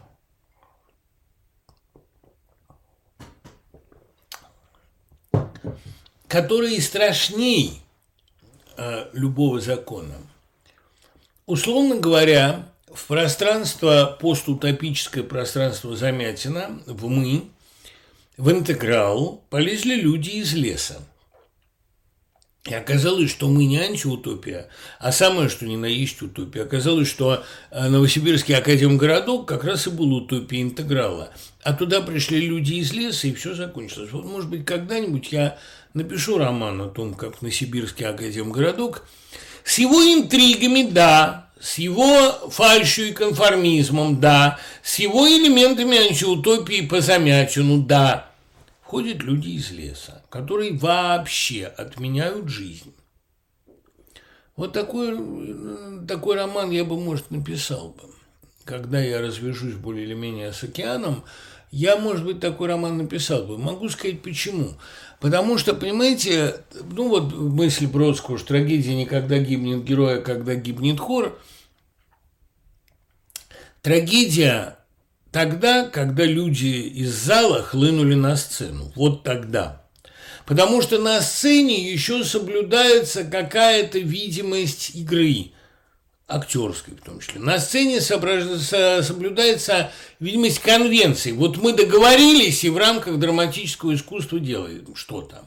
Может быть, кстати, я э, и начну роман со сцены, когда э, зрители, ну, в Академгородке, приехал театр московский, привез спектакль такой политический сомнительный, все хлынули – и вдруг люди из зала пошли на сцену. Условно говоря, э, в разговор влез Глеб Капустин. Вот это может получиться интересно. Расскажите о вашем семинаре по Young Adult. Э, есть ли у нас шансы провести его э, здесь? Ну, это не трудно. Я буду только рад, я буду рад, если вы соберетесь, и мы проведем такой э, семинар. Но э, я могу вам сказать, что происходит на семинаре Young Adult. Мы э, сделали такое предположение, что надо написать четвертую часть о малыше и Карлсоне. Четвертую повесть о малыше и Карлсоне прежде всего потому, что малыш-подросток вместе с Карлсоном они будут делать всякие увлекательные штуки. Там Карлсон, который водит малыша по бабам и так далее. И мы придумали, что э, Карлсон в конце, ну там они помогают малышу охмурять Гунилу, но э, малышу 17. И Карлсон нашел карлсоницу. Ее зовут Клара. Это Кларсон, девушка Кларсон. Карлсон и Кларсон. И между ними э, большая любовь, и Карлсон ужасно этим гордится. Малыш иногда там может хоть оборвать колокольчик. Карлсон пролетает красный, потный, говорит, малыш, ну ты что, ты не понимаешь, что ли, что я занят? Но а, Потом оказывается страшная вещь. Там одна девушка уже начала писать, у нее потрясающе получается, и я думаю, это будет великая повесть. Мы решили ее назвать «Четвертая проза». Воровать так все. И вот четвертая повесть о малыше Карлсоне оказалось, что все черты Карлсона, которые очаровательны в нем, чудовищно выглядят в девочке, в летающей девочке. она, она же не Мэри Поппинс, она такая же, как он. Наглая, аррогантная, толстая и дико самоуверенная. И что самое страшное, она все время, как так положено жене, она отбирает у него деньги. Все пятировые монетки, которые он натырил, он теперь должен ей отдавать. Он ей говорит, ну, Клара, ну, я это заработал. На что она говорит, ну, пустяки, Карл, дело житейское. По-моему, это ничего. Вообще хорошую повесть девочка пишет. И мне приятно видеть, как пробуждается талант. Ведь мы же, понимаете, в этом семинаре про Young Adult. Он не просто так называется Young Adult как вызов. Мы не только перерабатываем, перевариваем, описываем то, что уже сделано в жанре. Мы пытаемся понять, что должно быть сделано сегодня. Мне кажется, будущее за Young Adult религиозном, например, да, ну, проблемы секты очень актуальны для любого подростка. Ну, много там тем. Или проблема отношений с родителями, мне кажется, только начинает осмысливаться, потому что очень многие подростки начинают сегодня понимать, каково нам было, как это вообще все было трудно. И, э, ну и как, как давит время на человека. Поэтому очень многие темы просто придется э, так или иначе заново э, ставить. А ставятся они, как правило, через Young Adult. Как герой нашего времени всегда проявляет себя через роман типа героя нашего времени. Идеальную подростковую прозу. Именно подростковую. А как вы относитесь к стихотворению Леонида Каганова «Теперь далеко отсюда пустая стоит могила, мы ждали, что будет чудо, а это оно и было». Ко всему, что делает Леонид Каганов, я отношусь с огромным уважением и любовью. Леня – замечательный сатирик, блистательный поэт, очень сильный фантаст, и это стихотворение, а, по-моему, гениально. Но, э, понимаете, вообще жанр вот этих стихов в строчку, писем счастья, который, в общем, не с меня начался, но мной довольно интенсивно продолжался, единственный человек, у которого тоже это получается, это Каганов. И я горжусь тем, как он это делает. Вообще. Ну и Каганов вообще очень отважный парень. Отважный, добрый и, и страшно одаренный. Очень мало таких людей. Советуйте учебник по русской литературе конца 19-го, начала 20 века. Ну, двухтомник сухих, хороший. А, я могу легко вам посоветовать учебник по американской литературе. Вот лучшую книгу об американских прозаиках, таких тогда еще контемпорари, теперь уже, конечно, классиках, написал Малкольм Брэдбери, книга «10 американских писателей». Я это купил, потому что для меня Мальком Брэдбери, прежде всего, автор великого романа «Обменные курсы», «Rates of Exchange», и очень хорошие книги «Профессор Криминале» в очень хорошем переводе, по-моему, Кузьминского и еще двух каких-то сейчас замечательных авторов не вспомню. Но э, я впервые купил его филологические сочинения. И вот книга «10 американских писателей», она просто великая. Я бросил все академические свои чтения, все, что мне надо было делать по литературе, бросил и стал читать это, потому что это не оторвешься. А между тем, э, если брать учебники вот по литературе 20 века – к сожалению, такого фундаментального учебника, в котором был бы свой какой-то централизованный, сколько-то сущностный взгляд на проблему, его нет. Сухих, конечно, лучшее из возможного, но это тоже не до, э, на мой взгляд, во многих отношениях недосказано, много недоговоренностей, как во всем, что делалось в России в последние 20-30 лет. А все пытались удержаться в рамках, а не надо было. Поэтому лучше всего читать, ну, был хороший двухтомник текст, не помню, кто его написал. Но, на мой взгляд, лучше всего читать современную критику, критику современников. Например, лучше Таняновской статьи «Промежуток» никто ничего не написал про 20-е годы. Лучшая Мандельштамовская статья о блоке «Барсучья нора» тоже мало кто. То, что писали структуралисты, литературные критики, то, что писал Лев Аннинский, который вел уникальную хронику литературы 60-х, 90-х годов. То, что писала Елена Иваницкая в 90-е, то, что писал Синявский в «Новом мире» в 60-е, а лучшим учебником литературы представляют современные критики. Марк Щеглов, который был главным критиком оттепели в 50-е годы. И главной ее надежды. Если бы не умер, конечно, или посадили бы, или вырос бы в гения.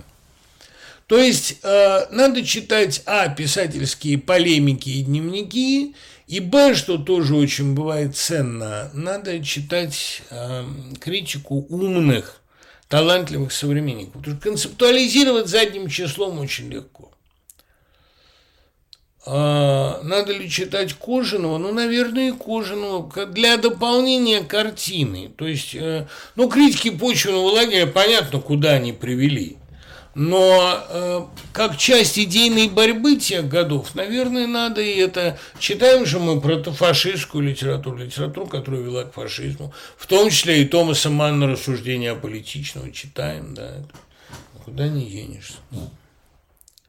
Что лучше всего почитать о психологии подростка? А вот я прикупил книжицу. Петер Блосс. Он адолесценс. А, о подростках. Все, что там, ну, это психоаналитическая книга, но она очень полезна именно потому, что там есть замечательные главы об иерархии, о том, что подростку важно сломать чужую иерархию ценностей, но все-таки любой ценой выстроить свою. Подросток всегда не столько богоборец, сколько богоискатель. Там на большом материале рассмотрено, на материале, в том числе и художественной литературы, главный, ну такая, понимаете, шкала ценностей подростка, шкала его а, потребностей. Это и написано это без а, такого оголтело психоаналитического подхода, написано с глубоким состраданием, с пониманием тех вызовов колоссальных, с которыми подросток сталкивается. Это мне показалась книга ужасно интересной. Где сейчас Егор Жуков? В одном хорошем американском университете, где я давеча выступал и с ним повидался. Что самое лучшее у Генриха Бюллера? Я настолько никогда не понимал Генриха Бюлля и настолько мало у него читал, ну, наверное, надо всем прочитать «Где ты был, Адам». А людям, которые интересуются католицизмом и верой в наши дни, наверное, надо прочитать глазами клоуна. Кто-то скажет групповой портрет с дамой, но я при всем уважении к великой флике Лили Черной, с которой, как сейчас помню, познакомил меня Володя Карамурза, старший. Она была э, гениальная совершенно переводчица, перевела этот самый групповой портрет с дамой. При всей глубокой любви к ней и при преклонении я эту книгу ни разу не мог прочесть до конца. А Бёль, понимаете, вот мне все уши в свое время, ко мне было 17, прожужжали, какая великая книга «Бильярд в половине десятого». Ну, знаете, ну как-никак Нобель, все дела – и я никак не мог найти в себе никакой точки соприкосновения с этой книгой. У меня же, понимаете, очень ограниченный вкус. Ну вот как Зебальд, да, все говорят, что Зебальд или Зебальд, разные я встречал произношения, это гениально, что это лучше этого не бывает. Ну, может быть и не бывает. И я понимаю, что у него есть умные мысли, и что, наверное, это востребован такой подход к работе с травмой, к работе памяти. Ну, весь этот волопюк вы знаете. Но не могу читать.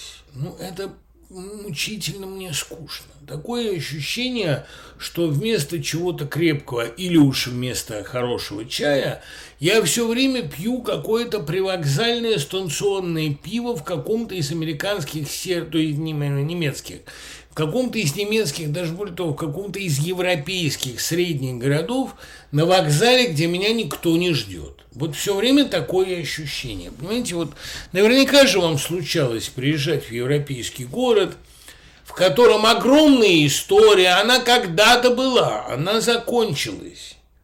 Вы ходите по этим священным камням, видите эти церкви, соборы, вокзалы, музеи, и все время у вас ощущение, что вы здесь абсолютно не нужны. Такое же ощущение у меня и Зибальдом. Напротив, когда я читаю прозу Вальзера, Вальцера, что бы это ни было, последние или его романы, написанные на этих крошечных кусочках каллиграфическим мельчайшим почерком бисерным, первые ли это его рассказы, знаменитая ли это прогулка. Вот когда я читаю Вальзера, я понимаю, что это, конечно, больной человек, больное сознание и патологическое абсолютно, патологический склад личности, но он такой родной – Понимаете, вот каждый его слово, может быть, это после эссе Шишкина о нем блестят, блестящего, но сколько бы я вот не читал Зибальда, я не могу добиться такого резонанса. А Вальзер, чья жизнь ничего общего не имеет с моей, и его лихорадочное веселье, его постоянная грусть, его страх перед людьми, тяготение к ним – все до такой степени родной. Я думаю, проблема в том, что Вальзер был очень талантливый писатель.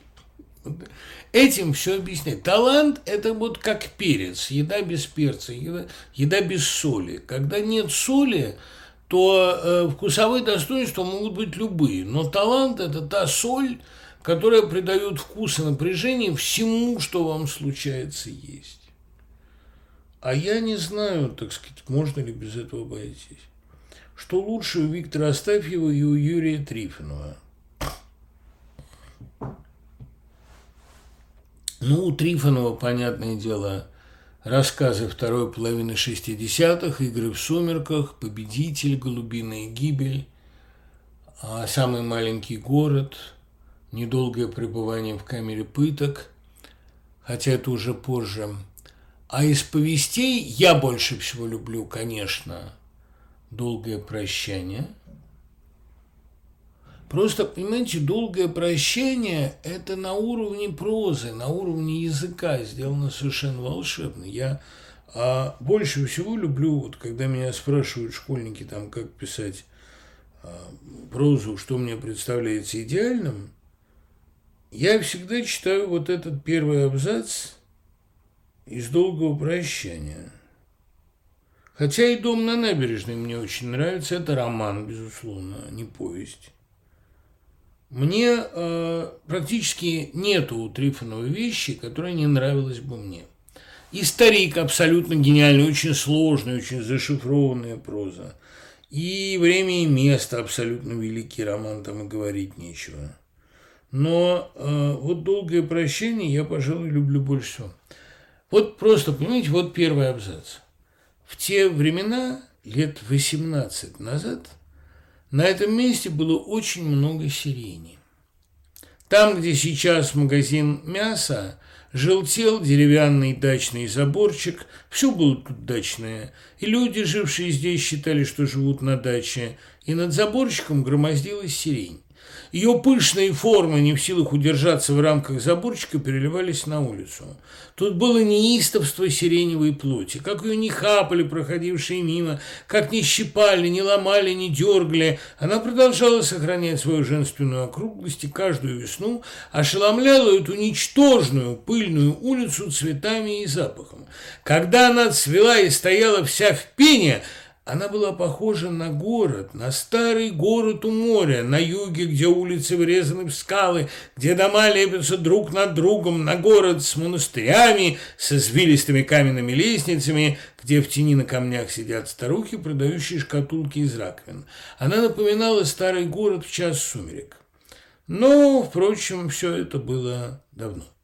Сейчас на месте сирени стоит восьмиэтажный дом – в первом этаже которого помещается магазин мяса. Тогда, во времена сирени, жители домика за желтым дачным заборчиком ездили за мясом далеко, трамваем до Ваганьковского рынка. А сейчас им было бы очень удобно покупать мясо. Но сейчас, к сожалению, они там не живут. Я бы даже добавил, они и нигде не живут. А тут, конечно, ну, всякий читатель заметил отсылку к Толстому, к прологу «Воскресенья», как ни старались люди, собравшись несколько сот тысяч в одно небольшое место. Да, да, да, да, да, да. Ну и отсылка к его же самому маленькому городу. Она была похожа на южный город в час сумерек.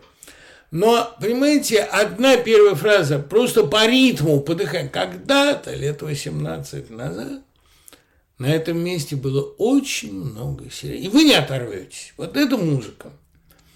Да и потом вообще гениальный Ребров, гениальная Ляля. Это не оторвешься. Вещь прекрасная. Кстати, экранизацию Урсуликана лучшее, что он сделал. Потрясающая Агуреева. А я очень люблю предварительные итоги, но предварительные итоги самая понятная, самая простая его вещь. Обмен, абсолютно божественное, волшебное. Записки соседа от Твардовском. Да, в общем, все, что он писал, начиная с 69 -го года, было гениальным. Хотя и рассказы э, переломного периода, он на рассказах же начал писать. Даже на студентах отвратительные книги, ничего не скажешь, морально отвратительные. Такая попытка апологии Белова –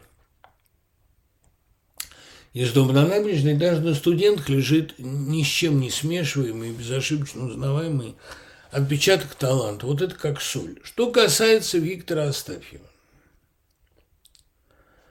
Наверное, царь рыба. Потому что это вещь промежуточная, застывшая между его зрелой могучей прозой, страшной, слишком страшной, слишком откровенной, и ранее еще достаточно советской.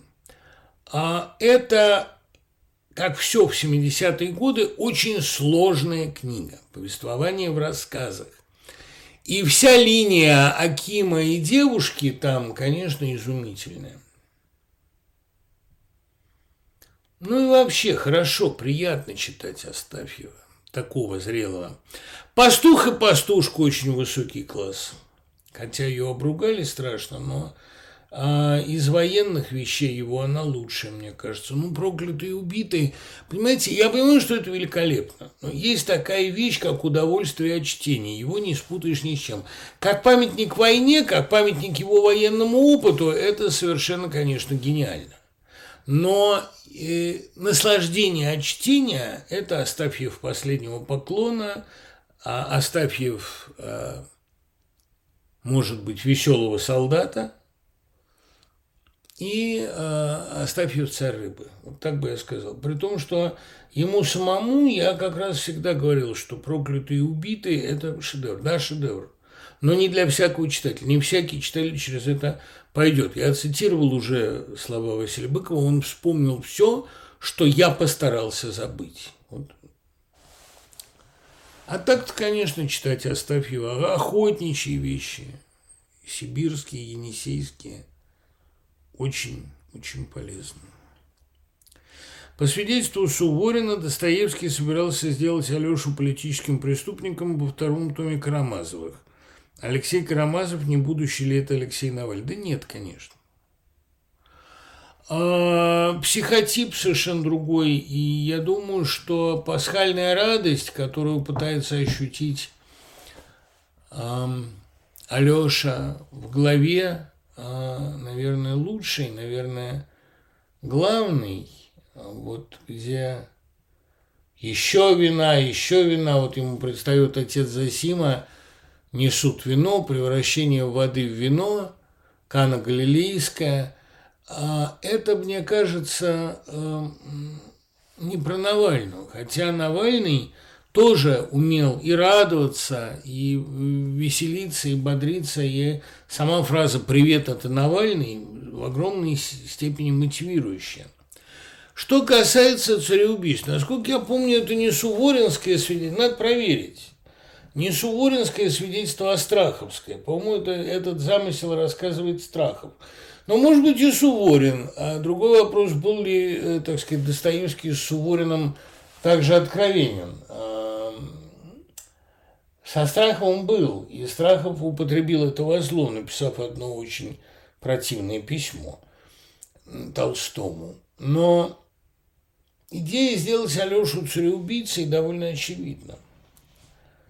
На примере Алеши, может быть, хотел показать Достоевский роковую гибельность этого пути. На примере Алеши, может быть, он хотел показать страшный тупик кровавый, в который это придет. Исключать этого нельзя.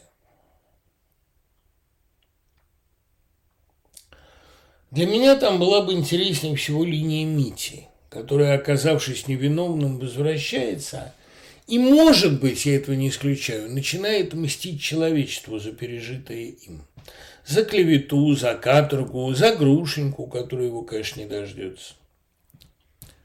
Интересно было бы. Да и вообще Достоевский, вот это можно точно сказать, погиб на взлете. Он умер, не написав главную книгу или подступаясь к ней. Эта книга могла бы, вот как у Кушнера сказано, от России осталась бы только эта страшная книга стихов, если был Достоевский поэтом. Вот, а мне кажется, его э, великая главная книга осталась не написанной, потому что в этой книге он расплевывался бы с русским консерватизмом. Понимаете, бесы написаны с позиции охранительных. А это была бы вещь, написанная с позиции ну, ненависти к государству церкви, к Леонтьевщине, к Победоносцеву. Он же шел в этом направлении. Он же сделал великого инквизитора который и есть самое страшное пророчество о русской судьбе, если не считать Муразова.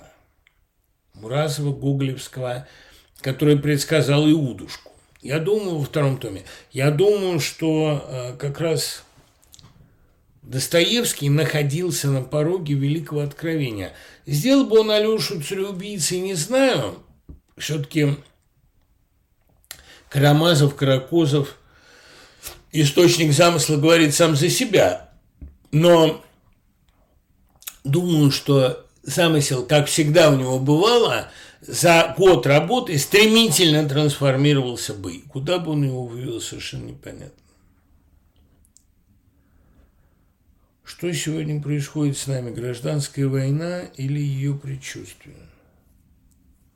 Ну, Шолохов говорил, что гражданская война в России не прекращалась сказал он сыну в 1972 году, когда они смотрели фильм к 50-летию окончания гражданской войны. Михаил Михайлович спросил Батяня, как ты думаешь, когда закончилась гражданская война? Батяня посипел трубкой и сказал, она, сынок, может, и не закончилась. Боюсь, что так. Я думаю, что... Вот этот ответ выдает в Шолохове автора Тихого Дона. Я думаю, что а, гражданская война, холодная гражданская война, термин Олега Хлебникова, идет в России перманентно. А, а думаю также, что сегодня мы переживаем явную гражданскую войну, с чем связана огромная иммиграция, огромный отток.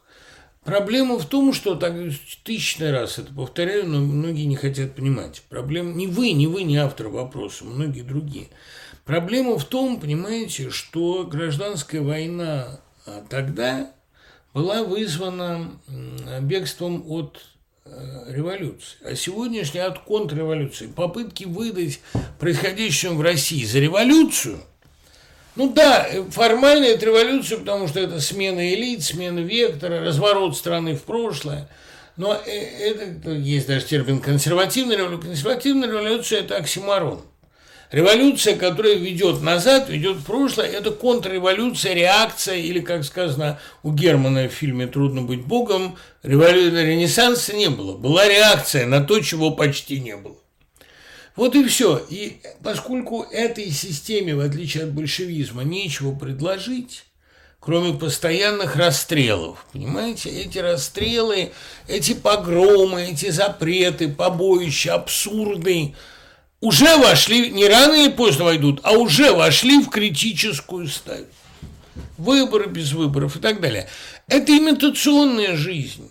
И э, не надо думать, что динас, династия Инов, э, Кимов возможно в России. Нет, такой династии в России нет, не было и не будет. Эта система трещит и кренится, и растет как снежный ком, и убивает себя, и перерождается. Ну, в конечном итоге с ней, наверное, случится то же, что случилось в результате сталинизма – Просто после сталинизма возможно была оттепель, а после Путина ничего. Намеренно не говорю после путинизма, потому что никакого путинизма нет. Ни идеологически, ни стилистически. А даже своего стиля эта эпоха не породила. Так что разговоры о какой-то долгой гражданской войне, она может быть долгой, как всякая смута, но все равно она, так сказать, объективно обречена. Расскажите о книгах, которые описывают жизнь в Германии тех немцев, которые не поддерживали Гитлера. Ганс Фаллада, все, но особенно каждый умирает в одиночку. А, замечательная книга, я не вспомню сейчас автора, «Мобилизованная нация», документальная книга. И есть совершенно гениальная история немецкой литературы 30-х годов – времен нацизма, причем нацистской литературы. Вот это сейчас считается очень полезным. Понимаете, ведь мы забыли авторов официальных немецких тогдашних текстов. Романтические эти все повести о формировании нации, сентиментальная любовная проза, а публицистические памфлеты о борьбе с врагами нации. Все это было. Э, книга «История немецкой литературы 30-х годов» забыл автор русский, автор исследователь замечательный – она маленьким тиражом вышла, я купил ее в Питере в порядке слов. И э, ничтожным тиражом, ну, почитайте. Я сейчас, кстати говоря, погуглю, может быть, она где-то есть и здесь. Да, что вы можете сказать о Маргарите Юрсенар? Ничего не читал. Вот почему-то и не хотелось никогда. Теперь прочту. А мне показалось, что автор записки из подполья – это психотип Путина. Ну да, конечно. Но э, вообще психотип Путина – это Акакий Акакевич Башмачкин. Но только он сейчас восстал в качестве страшного привидения, которое срывает шинели. Но даже в качестве этого привидения, ребят, он может сказать только этого того – как и при жизни. Ведь, понимаете, страшное пророчество Гоголя заключается в том, что Акакий Акакевич и после смерти ничего из себя не представляет. Расскажите о Домбровском и о романе «Хранитель древностей». Юля, а, я довольно много писал о Домбровском, отсылаю вас к статье о нем. «Цыган» она называется. Домбровский, э, я больше люблю, конечно, факультет и рождение мыши – очень значительная книга Державин, в котором Домбровский, ну, он еще назывался «Крушение империи», в котором Домбровский умудрился в 1939 году рассказать о 1939 году. О стилистике допросов, о переполненных тюрьмах, о ночных вызовах, об арестах, о том, как люди вынуждены сами себе выдумывать о преступлении потом сами себя оговаривать. Все рассказано под предлогом борьбы с Пугачевщиной. Вообще гениальный роман. Юрий Домбровский был гениальный человек. А, а два величайших его вклада в русскую литературу – это стихотворение «Меня убить хотели эти суки», это стихотворение «Амнистия» апокриф, ну и это роман «Хранитель древностей», в котором с поразительной силой воскр... Ну, я не говорю сейчас про великий пророческий антропологический роман «Обезьяна приходит за своим черепом». Многое в этом романе стало понятно только сейчас. Но и шекспировские циклы великие. Ну, Добровского все великое. Понимаете, весь шеститомник гениальный. И человек был гениальный. Очарование его личности, даже от его вдовы Клары Турумовой, которую я знал хорошо, исходило. Она как бы, вот она подхватила знамя, она унаследовала гениальность Домбровского, его неповторимое, веселое отношение к жизни, такое немного действительно цыганское, рисковое, а, роскошное. Хранитель древности передает атмосферу страшной духоты – не только алматинская жара здесь, но вот эта атмосфера лжи, цепляние к мелочам, а репрессивные идеи, которые носят в воздухе, людей, которые с готовностью влезают в доносительство и занимаются этим, вместо того, чтобы а, попытаться остановить это в себе.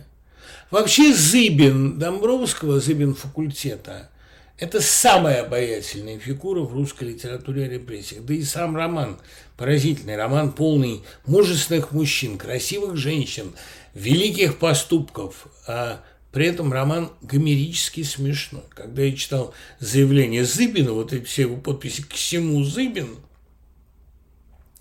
а его еще печатали в 1988 году, это я служил в армии. И я эти три номера «Нового мира» читал в армии. Украдкой, урывками, времени не было. Но таким кислородом на меня веяло оттуда. Домбровский, даже живописуя духоту а предвоенной Франции в обезьяне, Германии в обезьяне же, Алматы предвоенный, он умудрялся насыщать это пространство кислородом своей, озоном своей свободы. Ну, поговорим про Кормака Маккарти. Почему я взялся за это вообще? Во-первых, потому что очень много просьб такого рода. Понятное дело, что Кормака Маккарти любят за дорогу, за старикам здесь не место, а не за саму по себе его прозу, которая много экранизировалась, но дух который передать совершенно невозможно. С Кормаком Маккарти у меня сложная ситуация. Я его не люблю. Не люблю очень, не люблю совсем. Но я его уважаю. Это писатель, безусловно, писатель настоящий. Я со многими людьми обсуждал, особенно с профессионалами, с филологами, с писателями американскими. Я обсуждал феномен его успеха. А вот Эдвард Хоуэр, замечательный писатель, с которым я очень дружил в Корнеле, он мне объяснил, читая Маккарти, читатель уважает себя. Много терминологии, много незнакомых слов и, главное, очень много насилия. А возникает ощущение, вот что он знает.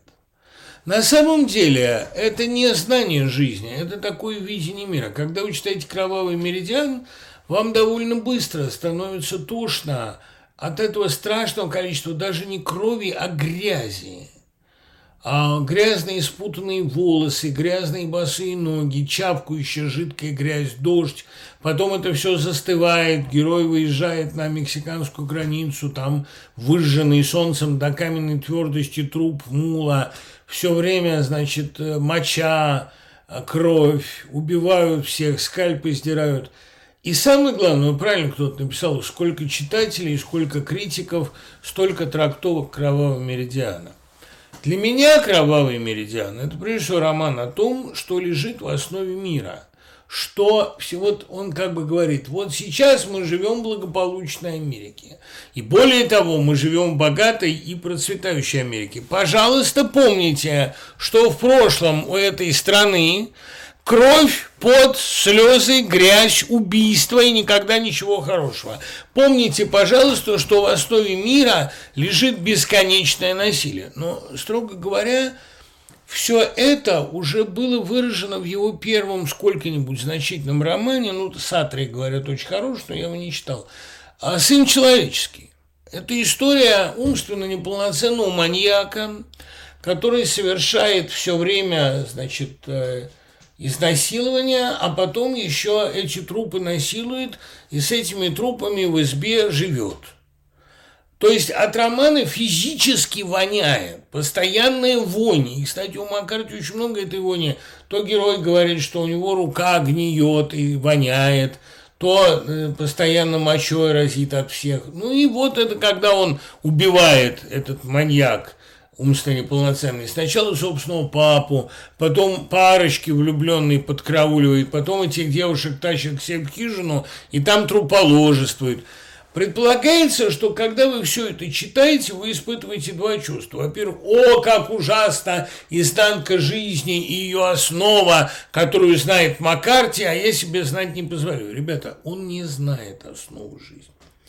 Основу жизни составляет – а, вообще-то говоря, любовь, сострадание, сентиментальность, милосердие, ну и что-то человеческое. Герои Маккарти ничего человеческого не проявляют. Они убивают с колоссальной легкостью. Пожалуй, единственный роман Маккарти, в котором есть нечто человеческое, это Стелла Марис, то есть «Звезда морей».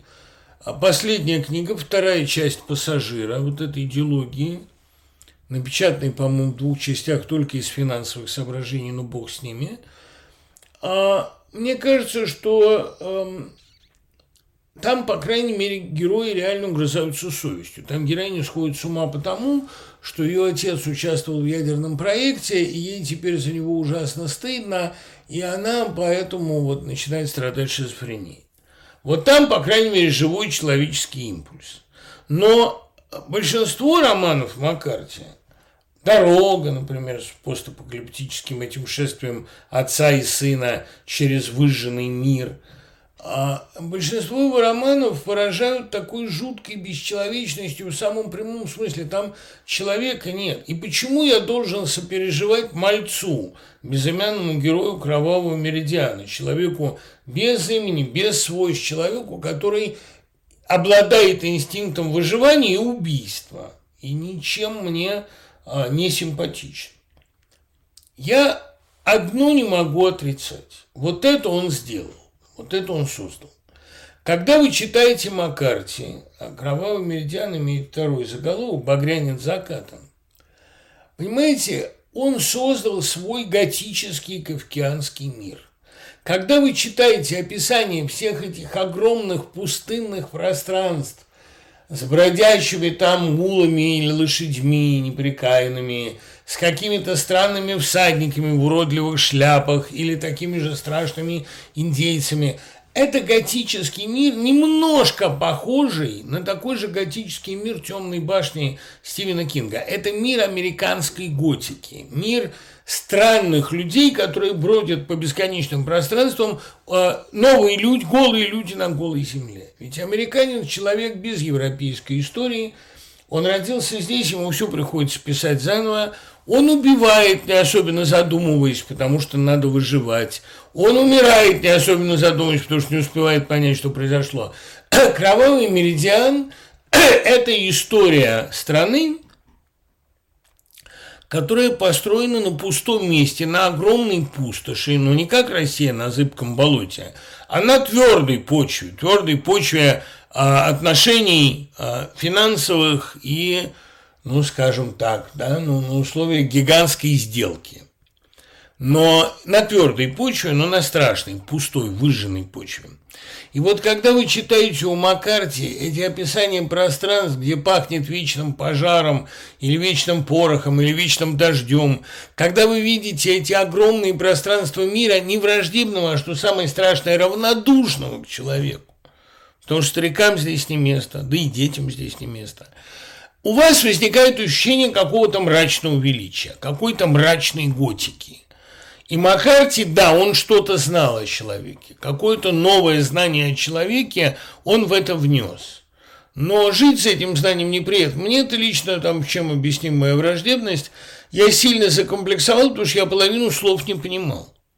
Всякие эти а, принадлежности седла, подпруги, а, всякие эти особенности вооружения, амуниции – а угольного дела, там, добычи и всего этого остального. Я лазил в словарь постоянно. Но я из принципа сидел, читал, а мне делать было нечего. У меня было окно между лекциями. Я сидел в магазин «Лабиринт» и читал, значит, «All the Pretty Horses» или вот «Кровавый меридиан». А это было неприятное занятие. Но это было занятие, которое самоуважение мне, безусловно, прибавляло. Ну и вам, дай бог, того же самого. Спасибо за внимание. Услышимся через неделю.